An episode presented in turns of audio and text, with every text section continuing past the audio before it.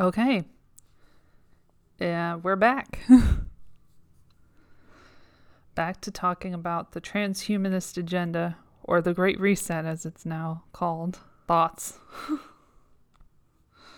Thoughts on the lotteries. Like, do you think the lotteries for the vaccines are going to turn into something else? Like, there's going to be something after that that's even more dystopian? Um, I would like to hope not, but I mean, at this point, I've kind of taken the approach that you can't really rule too much of anything out, and you got to kind of look. Uh, I know this is going to sound a little crazy to some people, but some of the most craziest theories, you have to just take it, take it, and look at each one of those and examine that to see is there even a shred of truth in what we're seeing. And I think about a lot of the stuff, which I mean, I grew up on a lot of the 80s fiction, you know, 90s fiction, mm-hmm. and it was always geared towards technology and how it's going to be, you know, the advancement in our life. And then you notice more and more movies, they start talking about the different technology. And if you look a lot more out in Asia, they've been actually working on a lot of that technology for people who have lost limbs. So it's not far fetched to already see the applications of transhumanism. And then going on to, you know, the brain chip with Elon Musk, I mean, mm-hmm. the possibilities are endless. And then not even, not even, I can't forget about, uh, what is it? The new trend about the whole bio, biohack thing where people literally have a chip in them mm-hmm. where they monitor whatever their you know whatever their body's doing, how many calories they have, how many negative toxins. That's what they want to do. Like mm-hmm. Yeah, and so it's everywhere. Like you already see people doing it on a voluntary level. I mean, you see people doing it with their mortgages, all kind of stuff throughout Europe. So yeah, I, I already see the applications because people are doing it voluntarily. But where does that go? Like like a year ago, we were saying, or even more than a year ago, I was saying like, so it starts with the masks and then it goes to the the vaccine passport thing or microchip, whichever one. but like that's how it starts. Like once you capitulate a little bit, then they'll just keep seeing how much you'll you're gonna deal with.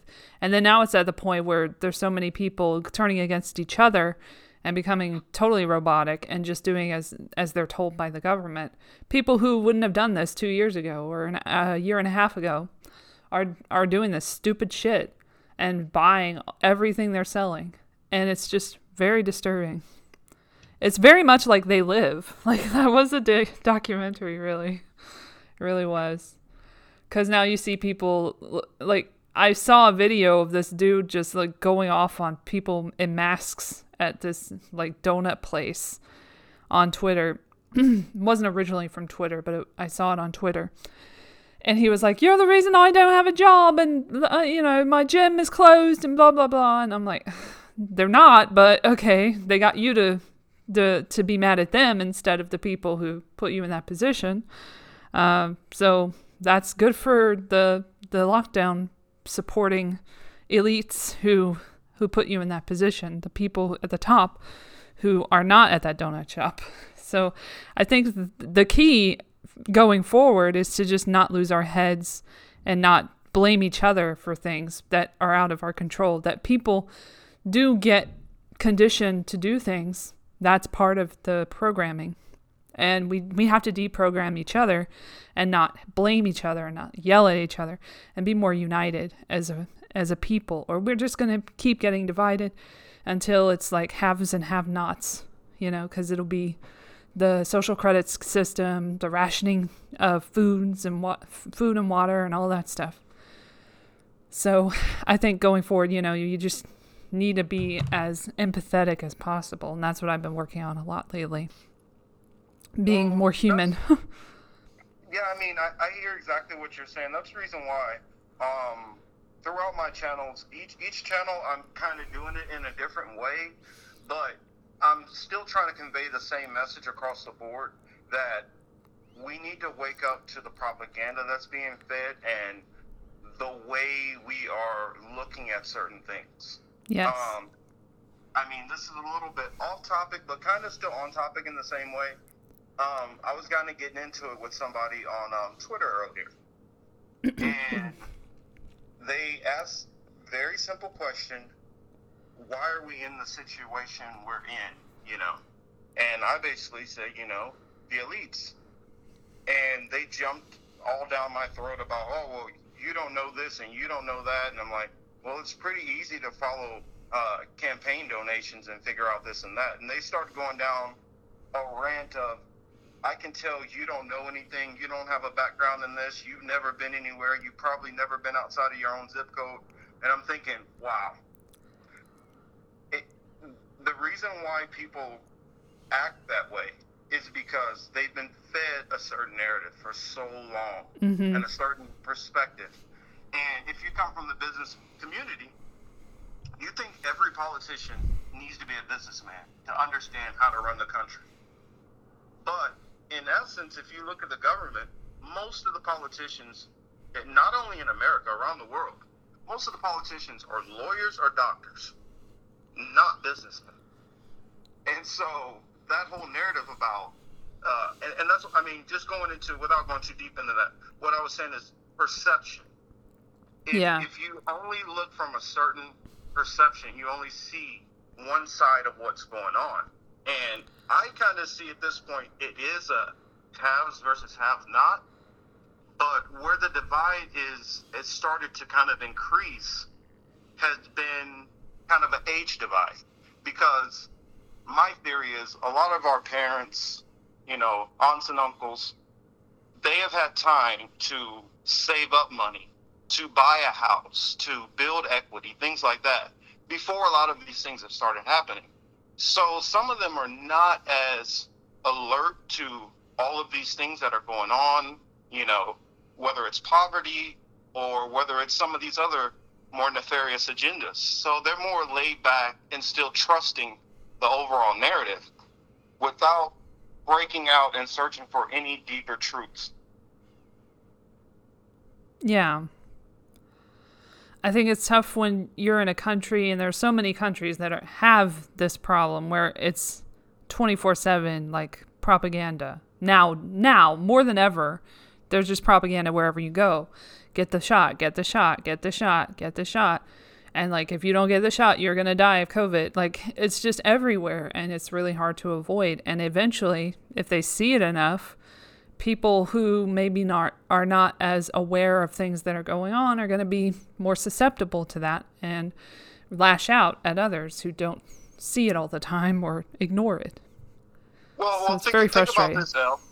Think about it. Have you ever think about how many times where you've heard this song on the radio, and the first like probably thirty times you heard the song, you couldn't stand it, and then after a while, now you're singing this song, which gets on your damn nerves, Yeah. and it's because of that repetitive indoctrination, which you're getting fed over and over and over. Hmm oh, excuse me, because they know that if we just keep pushing this message out there and not giving any kind of information which is contrary to the to the narrative to give a balanced perspective, then th- it's going to take away excuses for people to say why they're not going to take it. hmm And so the questions which are never asked is, okay, well, what is the age range of the people which are actually dying?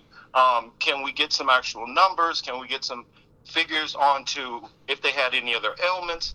There's no other questions that are being asked at all. No. There's no questions about okay, it, are there are there natural herbal, uh, herbal remedies which you could just be using to help boost your immune system? And they never talk about that. that none of these things are even talked about in the media. It's just about okay, mass and let's do a vaccination, and everything has to relate back to a big pharma solution from my perspective. Yeah. I I agree. That's what I've seen. I don't watch television, so I only see what my feed tells me, like certain propaganda videos that that have been aired, and it's very frustrating to see because it's so transparent when you're used to it so much and you've already become aware of it and kind of like you know are able to stop it from entering your brain to that capacity where it makes any difference to you. So you see one thing and you're just like, this is the stupidest shit I've ever seen. And then somebody else will see it and they'll be like, yes, that's that's right. We should do this. And it's like, who who are you? Who and then you also wonder like when you see things online, how many of these people are real or how many are they are paid by whomever or are bots entirely. Like you don't know who's real and who's not online anymore. So that's more reason to like get out there and talk to people in real life because that's the only way you're going to get like a consensus of where we're at in society if it's too late or not. And I don't think it's too late. Um, and also, you know, there's stuff to be said for, you know, YouTube has its issues. Obviously, it's horrible um, in many ways. Everybody knows it's horrible in many ways, but there is a community of people. There are people who dislike Bill Gates videos or whatever, and they say shit. And I feel really good knowing that there are people who are saying shit that I think that everybody else in this comment section will f- pretty much agree on the same thing. And that makes me hopeful that people are seeing through all of this shit and are voicing their opinion as long as they are allowed to before the comments get disabled. but, you know, um, that makes me a little bit more excited. Well, I, I, feel that's one of the brightest spots that, that I feel like I can see. Um, though from the, I guess, uh, I guess more elite a level, or I guess uh, upper middle class liberal mindset, they look at everything as everything's more destabilized right now. And I look at it as no, people are just more alert to what's going on, and they're starting to be more conscious of not only what's going on here in America, but what's going on all around the world. And and you know, Israel Palestine's an example. Uh, people are starting to change their tune uh, to a degree. It's it's allowed to actually come out and criticize, you know, the apartheid state there. Mm-hmm. You have what's going on um, with uh, Bolsonaro in Brazil.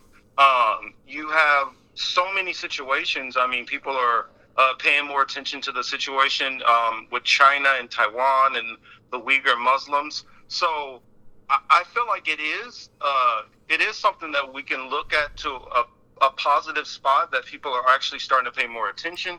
It's just a matter of what are people going to do now that they're paying more attention.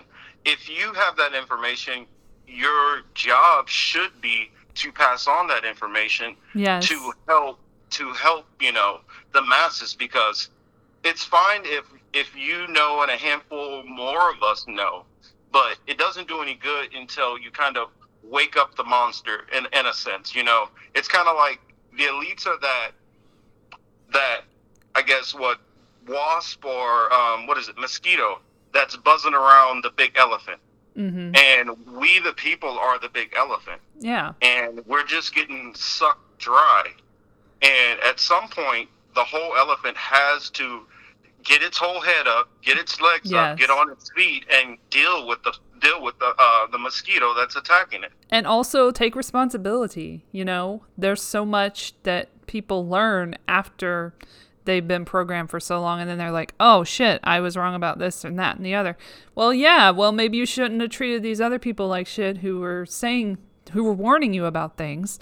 And now you get to go back and be like, well, I didn't mean any all, of that stuff, but you you didn't really make up for what you did, and especially like Google and the people at the top, like who censor all these platforms and everything, all these people on these platforms, including doctors and scientists, like they should come out and be like, "Oops, um, well, we are ap- apologizing for that."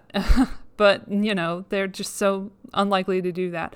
But there is some hope in that regard because there well, have been look, some look whistleblowers. At, you know, media. Look at the way the media handles it when they make it uh, when they screw up on something. Normally, what they'll do is they will run all of their errors. Mm-hmm. Um, on their what is it like their 3 a.m. like on the East Coast time time slot, say 1 a.m. to 3 a.m. and they'll space them apart and they'll just run them on the little ticker across the bottom. They don't even get on there and really talk about it unless it's one of the individual hosts and they really like put their foot in it.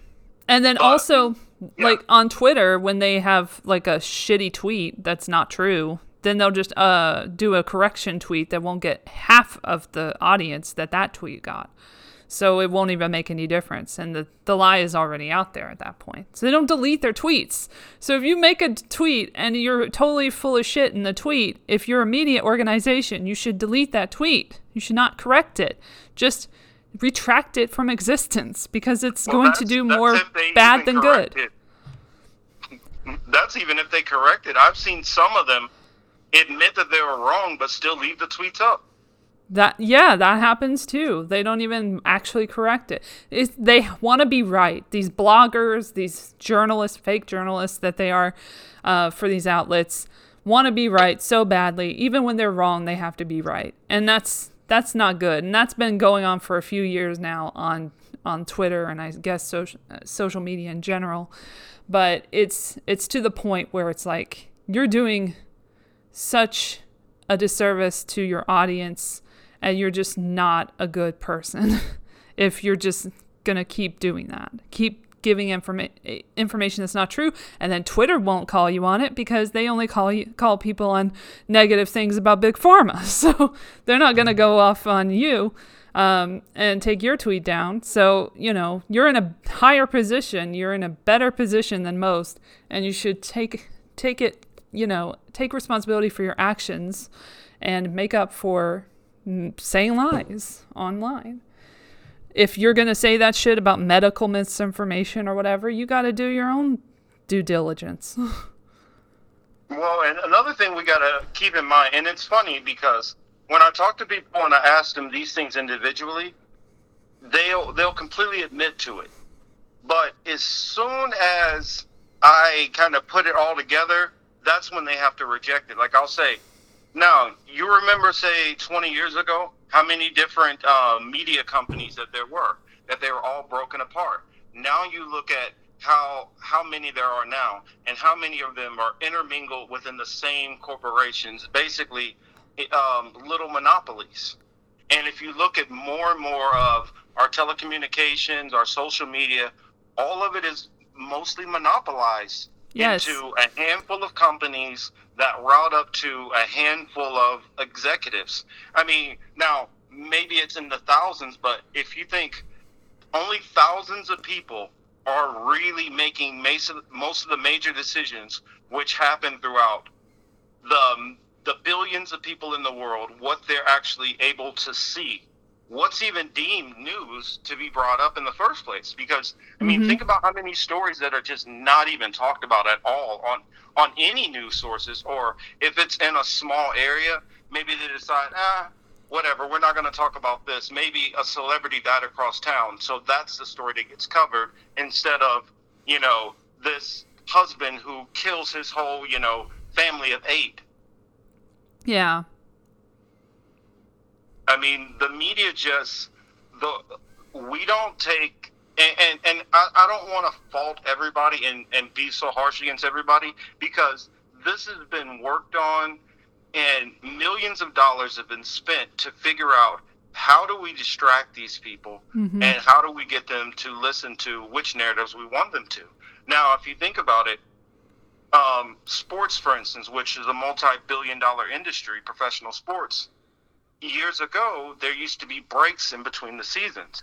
Now, if you look, almost all of the seasons, all the major sports, they go right on top of each other. Now it seems like the Olympics is every five minutes, also Mhm. it, it, it's like more and more events. And if you go back to, you know, one of the old famous quotes, which I know I'm going to jack it up, it says, give them bread and circus. Um, but that's what's going on. Here's the next new TV show. Here's the new uh, Yeah. reality TV show. Even during a Here's brand pandemic. new movie. You know, it's it's brand new game, whatever. The new makeup uh, tips. It's just get you distracted on everything else. Yeah. Like even during a pandemic, they there be different rules for people in front of the camera, which I've I've allu- I've talked about ad nauseum lately. But you know, the actors can stand in front of a camera with no mask on and and interact like it's no big deal.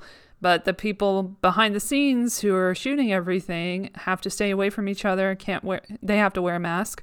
It's just different rules for different people, and that's just so we can entertain the masses. We have to continue entertaining people even during a pandemic because we got to make money.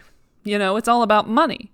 So that's why I think like if something's going on in a grocery store or whatever and you don't like what's going on uh, with the vaccines and everything, then just boycott it and tell other people to not you know that they have the choice. They they don't have to go shop at this particular place or go to this particular place when the vaccine passports come out.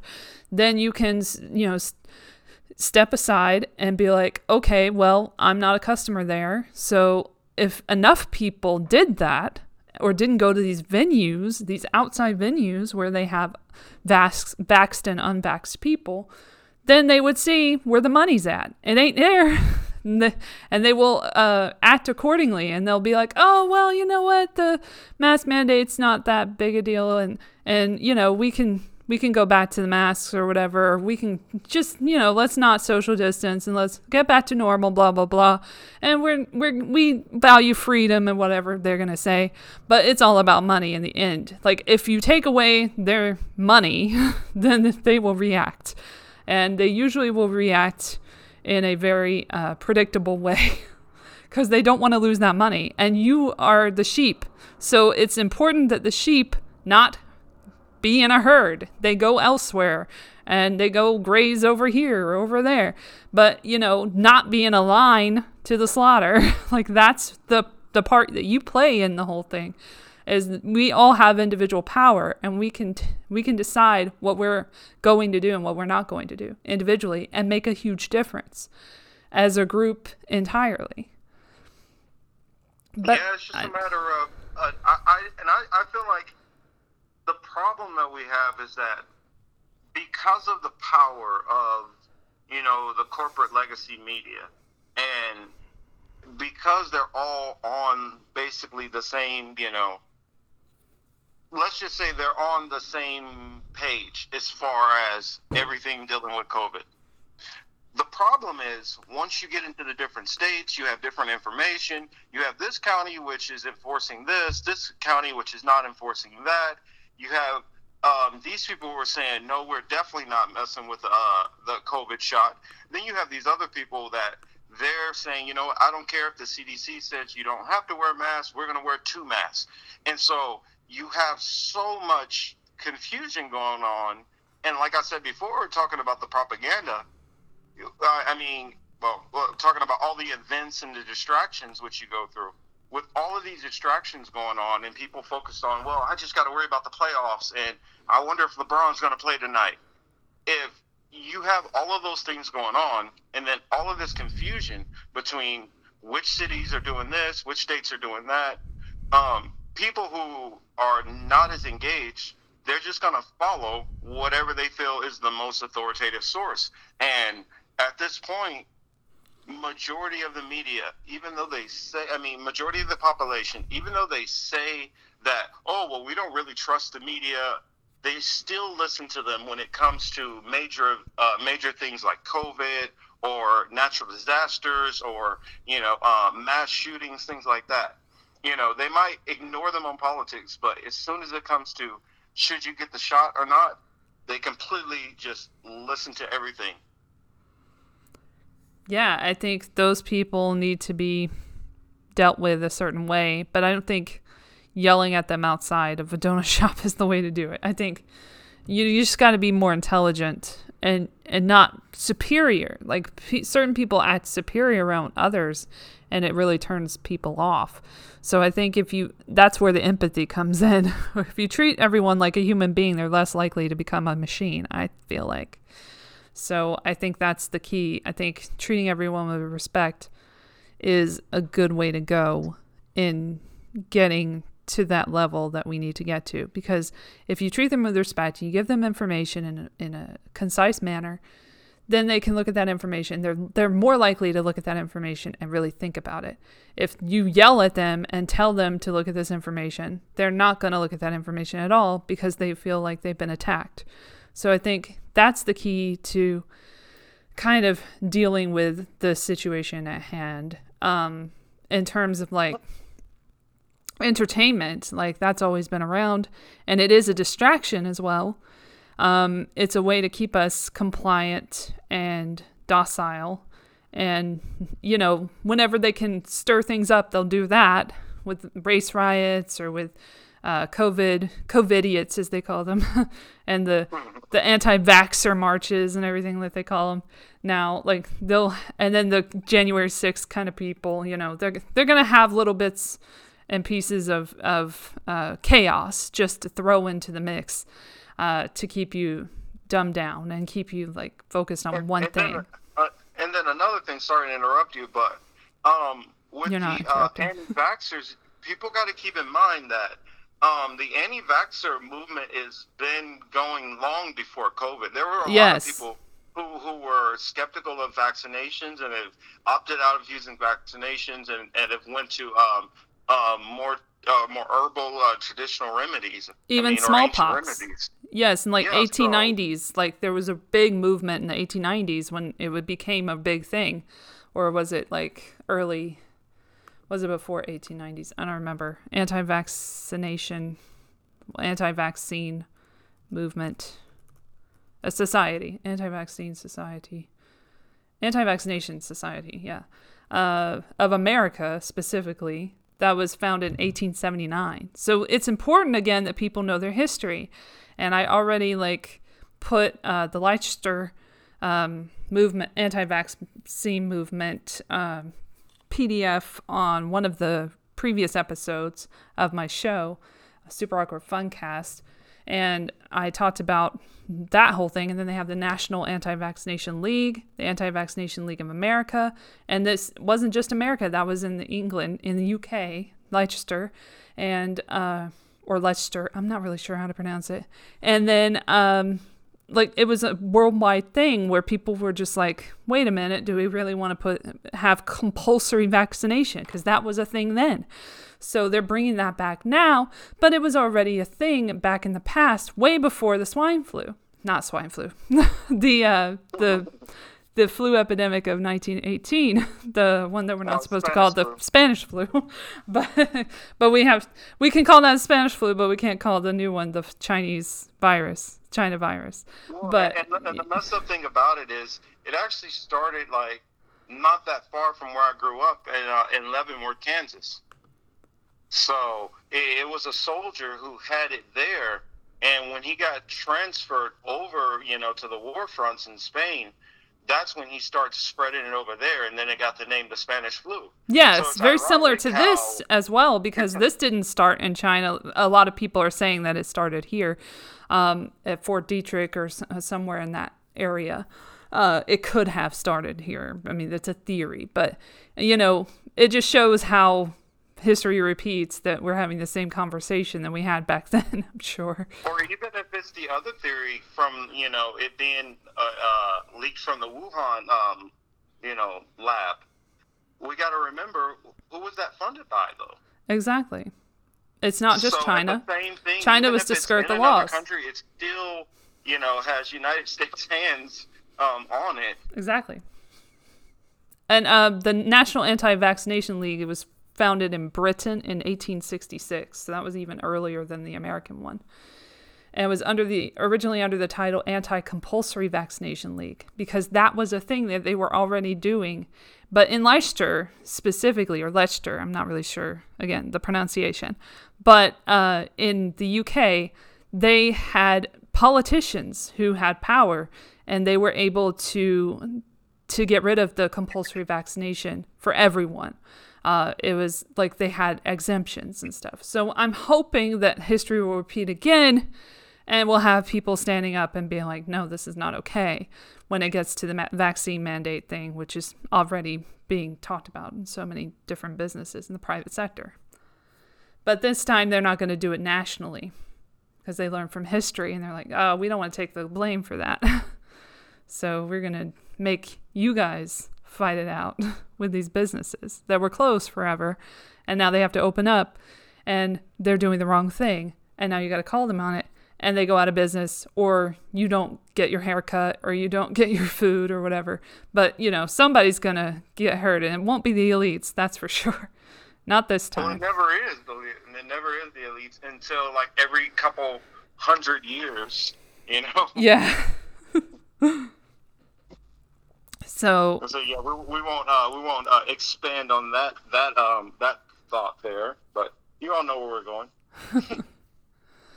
Oh, yeah. And so the Great Reset is coming up, and it's just so obvious what they're doing now.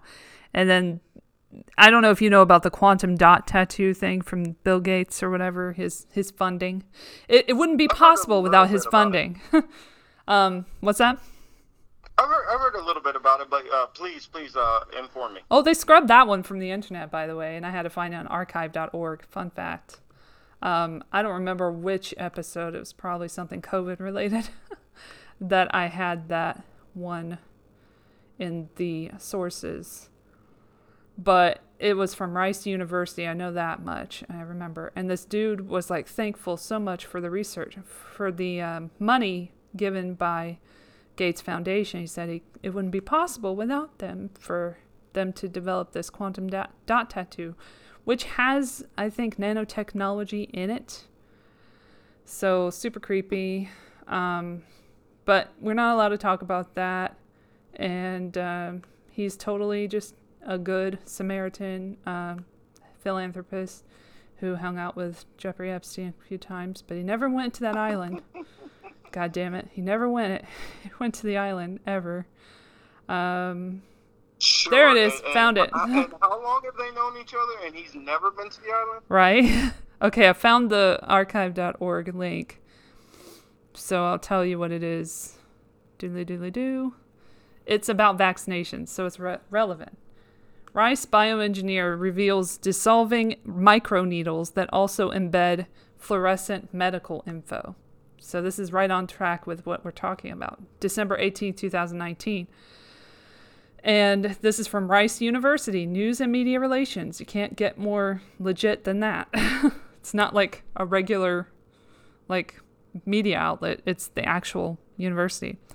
Keeping track of a child's shots could be so much easier with technology invented by a new Rice edu- University professor and his colleagues. Kevin McHugh and a team at his previous institution, the Massachusetts Institute of Technology, which is so interesting because that's related to Gates as well, because he gave like $5 million or so through Epstein to that university. And then Joi Ito, who was at the head of the Media Lab, uh, ended up having to resign about that. So that's interesting that that would come up.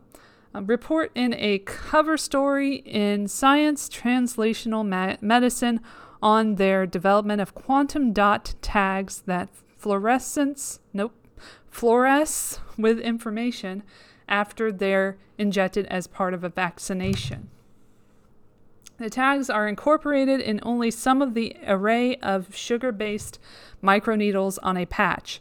When the needles dissolve in about two minutes, they deliver the vaccine and leave the pattern of tags just under the skin where they become something like a barcode tattoo.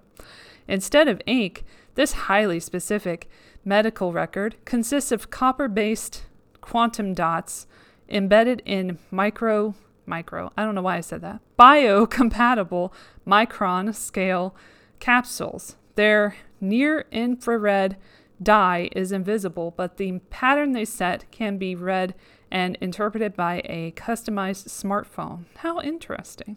The two year project is aimed at the 1.5 million preventable deaths that result from a lack of vac- vaccinations, primarily in developing nations. The Bill and Melinda Gates Foundation came to us and said, Hey, we have a real problem.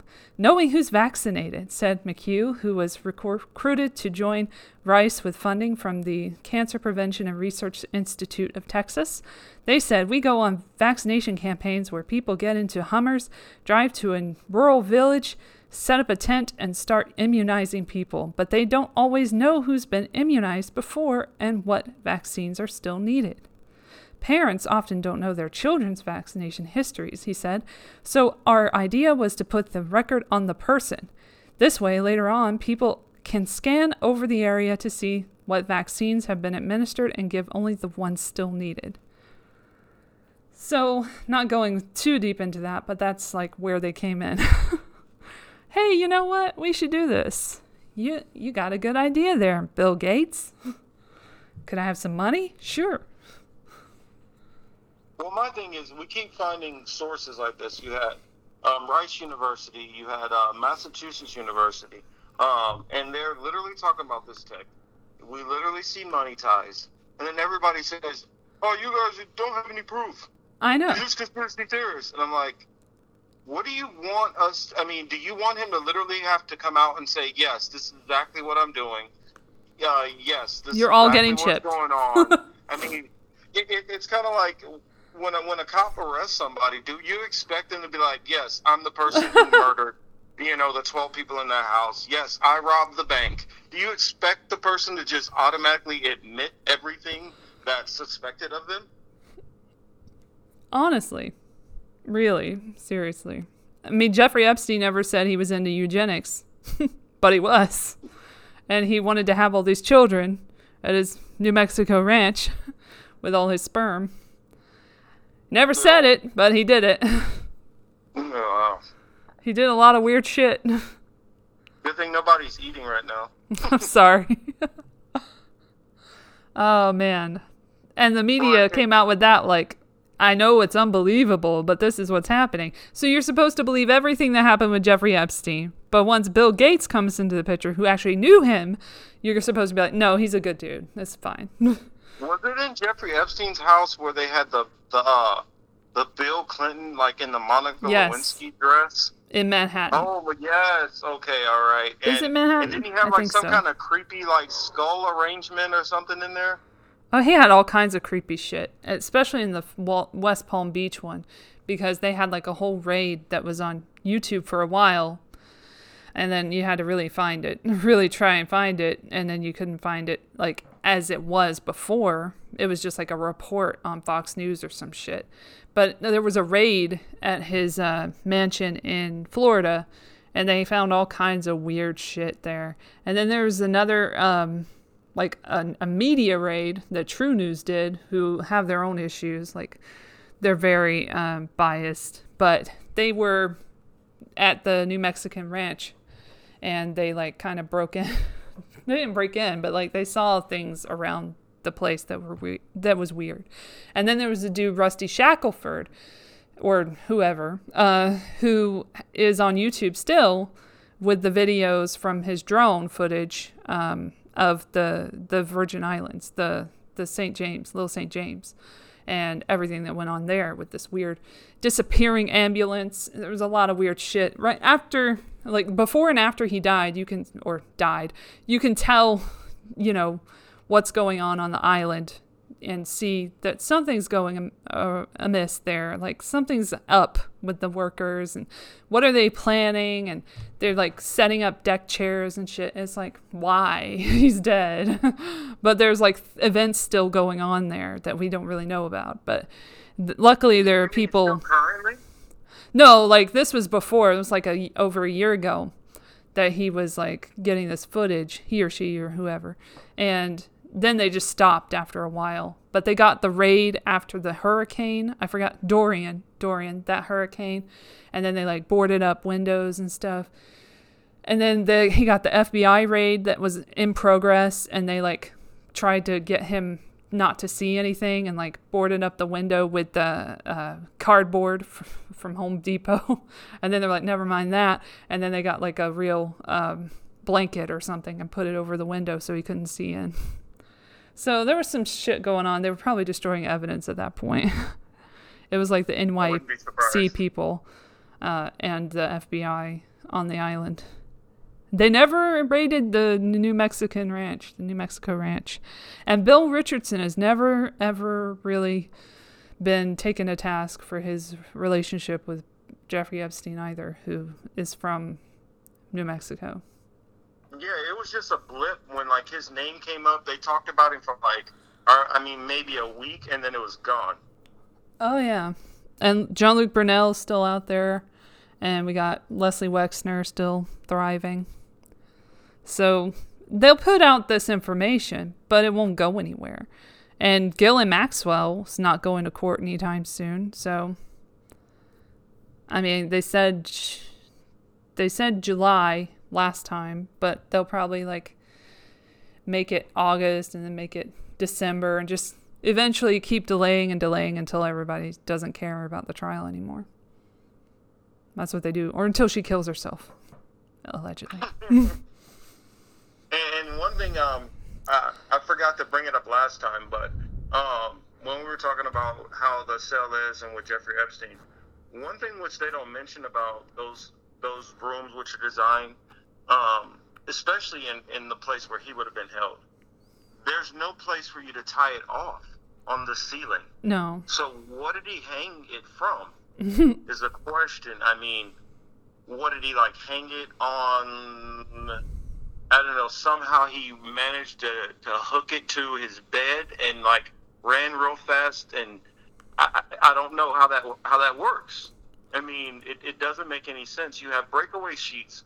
You don't have anywhere to hang it up, but somehow he hangs on breakaway sheets with nowhere to hang it above it also what's interesting um, that i don't hear a whole lot of people say about but i just like thought about it for the first time like an idiot but you know remember when he was like called this billionaire and everything all this time billionaire financier billionaire financier da, da, da.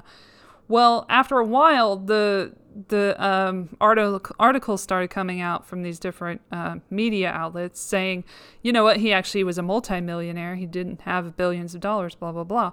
Then he died. So it says here, like if you go to Wikipedia, for example, and the source on Wikipedia would be USA Today, which I kind of thought that was going to be USA t- Today. That's weird. Um, from private island to private jet, what is billionaire Jeffrey Epstein's net worth? And that's from July 14, 2020. But it says it was $559 million.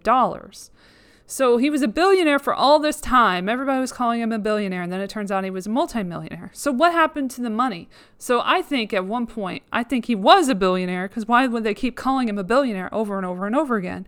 It just doesn't make sense unless it's true. So eventually, he had to give more and more money from his account to different people. So I would like to know who has that money. I would like to know if it's possible that someone else has has uh, assets of his that we don't even know about.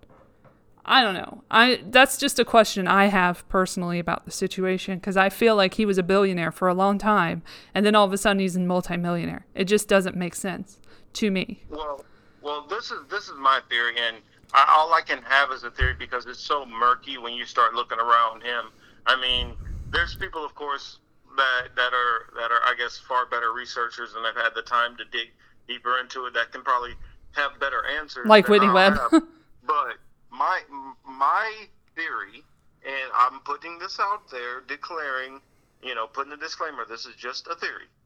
Um, I, my theory is that because he is backed up by a clandestine activity um, or group who has funded him and has allowed him to have this amount of net worth for a time to influence certain um, actions. And whether he's just kind of being an overseer at a certain place to gather information or to parlay certain things to happen under the radar away from government and journalists prying eyes, um, I believe that that's a plausible explanation because if you look at the people which he's involved with, mm-hmm. he was literally involved with every who's who in the so-called top elites. I mean, he was connected to everybody. And the only way you're going to be connected with all those people or be able to be in the atmosphere is you got to have the money.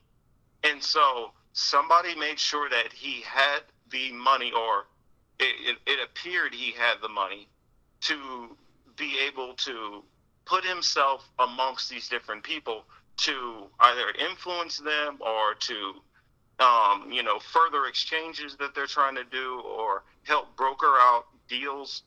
Um, and then at a certain time, once he got compromised to a degree, they realized we got to start parting ways with this guy. So, you know, little by little by little, they kind of let him drift in the wind until things got to the point they got to, and they figured whether whether he's actually you know so-called killed himself or whether he was killed or whether he was faked and taken away, they decided he needs to be out of the public eye.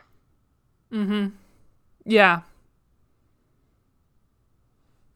You know, that's that's where I kind of come down on it, and I know I'm like I said before, I don't have any kind of proof to uh, substantiate this. I have a lot of circumstantial things which lead me to believe that.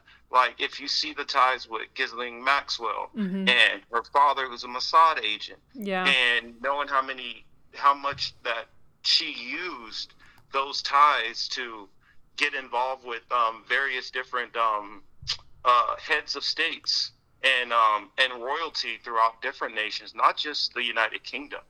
I mean, they were all over the place. Australia, I mean, Great Britain, the United States, Germany, Russia. Mhm. I mean, they were involved with all the top leaders everywhere, and not only top leaders. Um, you know, the top, uh, I guess what, uh, what, what, what would they be? Uh, campaign uh, contributors, Mhm. the uh, top law firms, the top um, publishing companies, and they were in the loop of everybody who's somebody, including a lot of major celebrities also. Mhm. And so, the only person who I can understand that can just give two random people who kind of don't have a real tie to where a large sum of money for, would come from, even a Mossad agent wouldn't just naturally be wealthy. No. The only way they would be wealthy is if they were under some kind of operation, which they're running, which needed to run a high level of, of currency. Yeah. And so, by what I understand from just the way you know military operations and clandestine operations are are done in general, it looks more likely to to edge towards something like that. But like I said, I don't have anything that could Yeah. confirm it. Just a bunch of circumstantial things, and I have much more than those couple of things I mentioned. Mm-hmm. Yeah, I just think we should ask these questions because that's we're not going to get any answers anytime soon. But it's it's good to put that that info out there, or you know that seed of doubt. Um, I read on I was looking at his Wikipedia and there was some interesting information here from a source. Uh, State Department once rented a townhouse seized from Iran to Oh, it's from BuzzFeed. Great. Um, to uh, Jeffrey Epstein, then sued him for subletting it. So that's from July 14th, 2019. And it says that um, beginning in February two- 1992, Epstein rented a former Iranian government building that had ta- been taken over by the State Department during the Iranian Revolution at 34 East 69th Street in one of Manhattan's most expensive neighborhoods and at a rate of 15,000 a month.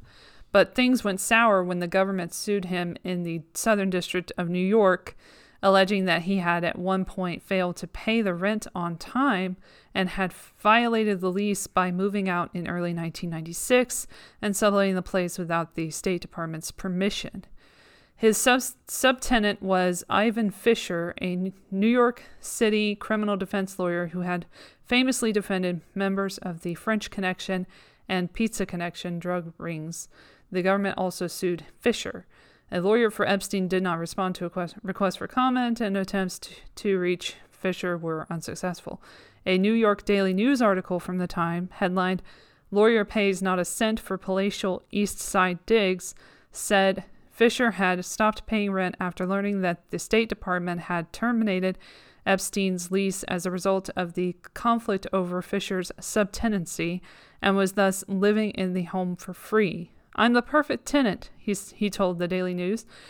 The pa- paper described the home's opulence carved oak doors, a white marble foyer, three kitchens, three bath, three bedrooms, a library with floor to ceiling bookcases, a steam room, 19th century chandeliers, brass sconces, and a white mi- marble central staircase. I pray to God I can stay, Fisher told the Daily News. Epstein is described in the story as a Palm Beach, Florida financial advisor. The incident is also briefly mentioned in Vicky Ward's Vanity Fair article from 2003 that everybody knows about. The government's complaint rested on its assertion that Epstein had not received permission before installing Fisher as the subtenant, and its grievance with Epstein was only intensified by his charging Fisher twenty thousand a month for the rent when state was charging fifteen thousand, netting him a monthly profit. Hmm. The voluminous court documents in the case include a later amended complaint by the government, which added more defendants to the suit, a clutch of other lawyers whom the government alleged were in turn subletting office space from Fisher. In a sworn statement, one of those lawyers, Lawrence Gerzog, told the court that he had been that he had given Fisher free legal services in exchange for office space among several other lawyers. The government eventually moved to evict Fisher, and the court ordered Fisher and Epstein, who in the course of the process were eventually involved in litigation against each other, to be- pay the back rent and to vacate the premises. An eviction order was served on July 16, 1998, and the marshal noted on the service receipt that the tenants had moved out. Okay. Getting there wasn't an easy process for the State Department, which had begun by exchanging strongly worded letters with Epstein's lawyer, Jeffrey Shantz. These were included in the court filings. As you are aware, Mr. Epstein's apparent departure from the house and his failure to make timely rental payments in February and March of this year had been matters of serious concern to this office, wrote Thomas E. Burns Jr., then the deputy director of the Office of Foreign Missions, in April 1996 in letter attached to court filings, he wrote that the OFM had already found someone to take over the lease from Epstein, a developer named Xenophon Galinas, and that they would not approve the sublease to Fisher. In June, Burns wrote again, this time directly to Epstein, to notify him that he had violated the lease by leaving the property and subletting it and giving him and gave him give him 30 days to kick Fisher out and move in again himself. In August, Burns wrote again to tell Epstein that because Fisher was still there, the State Department was ending the lease. At the end of October, the government filed suit. Epstein was accused of carrying out an effort to put someone else in the house in his stead without clearing it with the State Department. When Richard C. Massey, an OFM official who had been the point person for his lease, was dis- deposed in 1997 by the defendant's lawyers.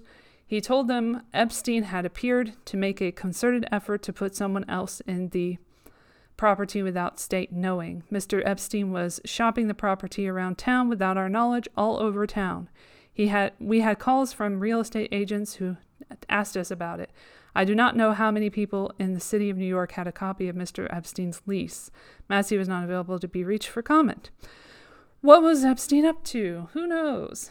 Fisher, who reportedly once counseled law students to, t- to look into a mirror and practice telling potential clients their retainer was $100,000, was banned from practicing in federal court in the Southern District of New York in 2013 after a court grievance committee ruled that he had stolen money from a client. So that's a that's a lot of information that I didn't hear before. Was, he said, didn't he say it was the perfect tenant somewhere in there? Mm-hmm. well, Fisher, yeah, not so good. Not such a good tenant. they have like an article from 1997 in here too. Well, sometimes BuzzFeed News will do some news. You know, good for Rosie Gray for that, the the reporter who who wrote that. Well, occasionally they'll give them they'll give them they'll they'll loosen their leash just a little bit. You know, like those little retractable leashes that you have on little small dogs. Yeah. they'll let it out a little bit every now and then for them. They just can't mis- mention certain names, you know. if Khashoggi comes up, you know, if if Trump comes up, no. If if yeah. Clinton comes up, no. It depends on the source. I mean, I mean the the media outlet. Well, and then, and then you got to remember they kind of have to put out like at least one of those critical stories, and then to look like they care. Right, you did one, that's enough and then they don't tweet it, and then they're just like, you know, that's enough.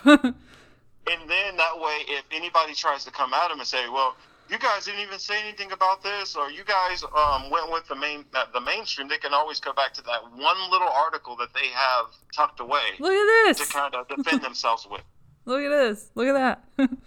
yeah, like uh, Vicky Ward is uh, an interesting figure because I see that um, Maria is still angry at her for betraying her back in the day when it came to Epstein, um, and she kind of just wanted to to get all this press and everything after the 2003 article was like unearthed or whatever from Vanity Fair. And so it turned out that she was like chummy with Ghislaine Maxwell. So there's a lot of weird connections there that um, are not so fun to to discuss, but interesting to to think about the the kind of company that they keep. They all kind of know each other. a lot of them. add in something. It's kind of like um, kind of an irrelevant detail, but I just kind of find found it a, a kind of interesting fun fact. Um, I can't remember which one of the sisters, but one of them who yeah. was like really cool with um, Bill Gates. Apparently, she switches from her uh, from her um, native British accent mm-hmm. into a Southern accent, and she does some kind of weird purring. Yeah, I read that in the Whitney Webb article, which I, I linked to in the yeah, our last like, discussion. What? I was like, I, I gotta remember to look this up. I gotta, I gotta, because I want to hear one of these interviews now because I'm pretty sure this is something when you get a nice buzz on sit there and it's gonna be fun to listen to. Yeah, well, she said something about him. Oh man, what was it? I I gotta get that quote because that's interesting. Um, well, let me go back to the Super Awkward Funcast because that's where the quote, the article is. Uh huh. Okay. Just one second. We're gonna leave on that, I think, because we don't want to take too much time. Um, let's see. I remember when I read that, I was like, "What the fuck is wrong with this bitch?" Here it is. In a faux Southern Belle accent, Isabel purrs. He's got to spend 375 million a year to keep his tax-free status. Why not allow him, me to help him? She explodes with laughter. that was my attempt at a British Southern Belle accent. Is this woman a Disney villain? I Maybe. Mean, what is wrong with her? Anyway, um, fun times. we will prepare for the inevitable, and I think we will we'll be in a good position because we do talk about things that they don't want us to talk about, and we'll be the thorn in their sides. So I think that's a good place to be, rather than no standing in that. line. I will never stand in line for anyone. I'm just not that person. Uh, I've never, re- I've always bucked authority ever since I was a child. So that's not going to change. That's my demeanor. And I always fight back. I don't lay down.